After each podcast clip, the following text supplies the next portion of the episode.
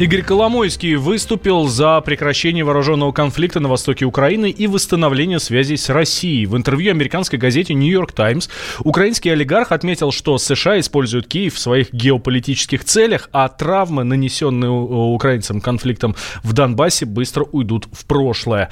По мнению Коломойского, Вашингтон хочет, чтобы Украина вела войну против России до последнего украинца, и поэтому нужно восстановить отношения с Москвой.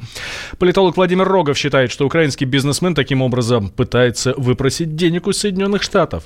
Я хочу напомнить, что в 2014 году большинство жителей Украины были против войны и тем более против переворота. Но тем не менее тогда Английский финансировал откровенно неонацистские группировки. Здесь же на самом деле несколько э, целей и несколько причин, почему это произошло. Уважаемое американское рукопожатное издание, да, New York Times, в котором четко звучат слова о том, что люди хотят мира, хорошей жизни, они не хотят воевать. А вы, Америка, заставляете нас воевать и даже не даете нам денег за это. Вот, вот ключевое слово «не даете денег за это». А сегодня, кстати, в Верховной Раде произошло еще событие, о котором пока мало кто говорит. Сорвано голосование за отмену моратория на продажу земли. То есть то, что продавливает непосредственно та же фракция «Слуги народа» и то, что требует Международный валютный фонд и западные партнеры, скажем так, основные инвесторы всего того безобразия, которое творится на постукраинском пространстве под контрольным Киеву. Тем временем власти самопровозглашенной Донецкой Народной Республики обвинили Киев в попытке эскалации. Представитель народной милиции ДНР заявил, что на участке разведения сил у поселка Петровская зафиксированы обстрелы с украинской стороны. Также военные мешают миссии ОБСЕ. Подробнее корреспондент «Комсомольской правды» в Донецке Никита Макаренков.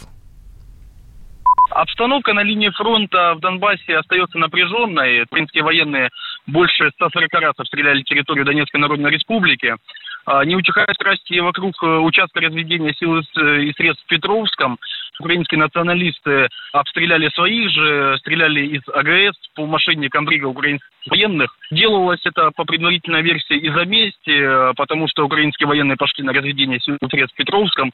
Националисты были на это не согласны. А, сейчас на участке разведения началось разминирование, оно проходит. А, и тем временем представители ОБСЕ выступили с инициативой обсудить э, в Минске разведение. Представители Донецкой Народной Республики согласны на это. Реакция украинской стороны пока неизвестна. В общем же, жители Донецкой Народной Республики надеются, что разведение будет происходить по всей, э, по всей линии фронта, и это позитивно повлияет на общую обстановку, и обстрелы каким-то образом э, уменьшатся. Никита Макаренков, Комсомольская правда, Донецк. Следственный комитет заинтересовался отсутствием горячей воды в селе Санниково Алтайского края. Ведомство взяло на контроль жалобу местной жительницы. Во время посещения Дмитрием Медведевым села Санниково в рамках рабочего визита к нему обратилась пенсионерка. Зовут ее Татьяна Кадукина. Она буквально на коленях просила о помощи, жаловалась на то, что в ее доме нет центрального горячего водоснабжения. Его начали отключать с 2005 года, сразу после завершения отопительного сезона. А в 2016 году жильцов дома фактически отрезали от услуги. Я устала ходить по всем инстанциям. Я устала убивать. Ну, я инвалид второй группы. Обращалась во все инстанции, писала вам. У нас три года уже нет воды горячей. Газовая котельная, вот она, она у нас своя. Пятиэтажка. 140 жилых квартир остались без горячей воды 2016 а года. 60-е, 40 дробь 1, 40 дробь 2. Три дома пятиэтажки. А почему воды не дают? Я обращалась к Томенке и к Сапетриковичу. Но меня до него даже не допускают. Его же люди его не пускают. Вы знаете, у меня астма. У меня пошли сопутствующие заболевания, потому что в доме холодно. Да нет, ну это заброде, конечно. Потому что в ванной комнате 10 градусов. Мне нельзя переохлаждаться. Жалобу пенсионерки переадресовали к губернатору региона Виктору Томенко. Он лично посетил Кадукину. Жительница рассказала, что уже несколько лет ей и соседям приходится пользоваться водонагревателями.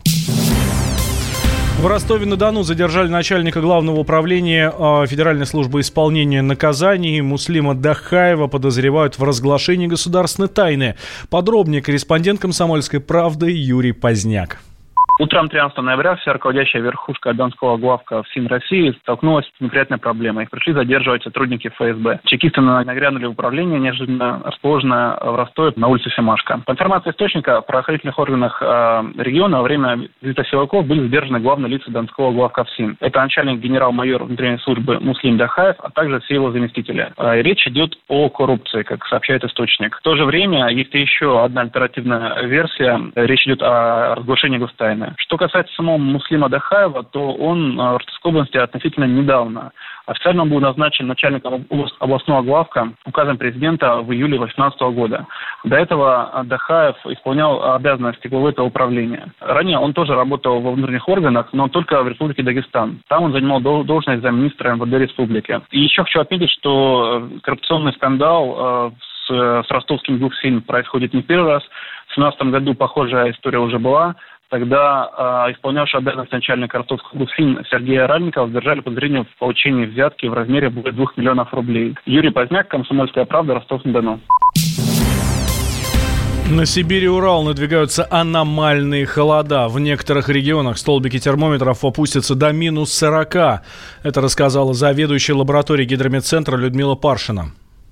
Конечно, арктический воздух будет распространяться по территории Уральского и Сибирского федеральных округов, но длительный период холодной погоды мы ожидаем в автономных округах Западной Сибири. Это Ямало-Ненецкий, Ханты-Мансийский автономные округа. Температура будет здесь ниже нормы на 7 и более градусов. И ночные морозы могут достигать минус 30 и ниже. Уже до минус 33 градусов понижалась температура в Ямало-Ненецком автономном округе. Холодно на северо-востоке европейской территории, правда, не на ненадолго. Сегодня ночью на юго-востоке Ненецкого округа было почти минус 29 градусов. Но сюда идет циклон, поэтому холод задержится всего на пару дней. Длительные холода до конца недели, завтрашнего числа, ожидают юг Западной и Восточной Сибири, а также Иркутскую область. Температура на юге Сибири будет понижаться до минус 30 и ниже градусов в ночные часы. И днем температура будет минус 15 и холоднее даже этой отметки.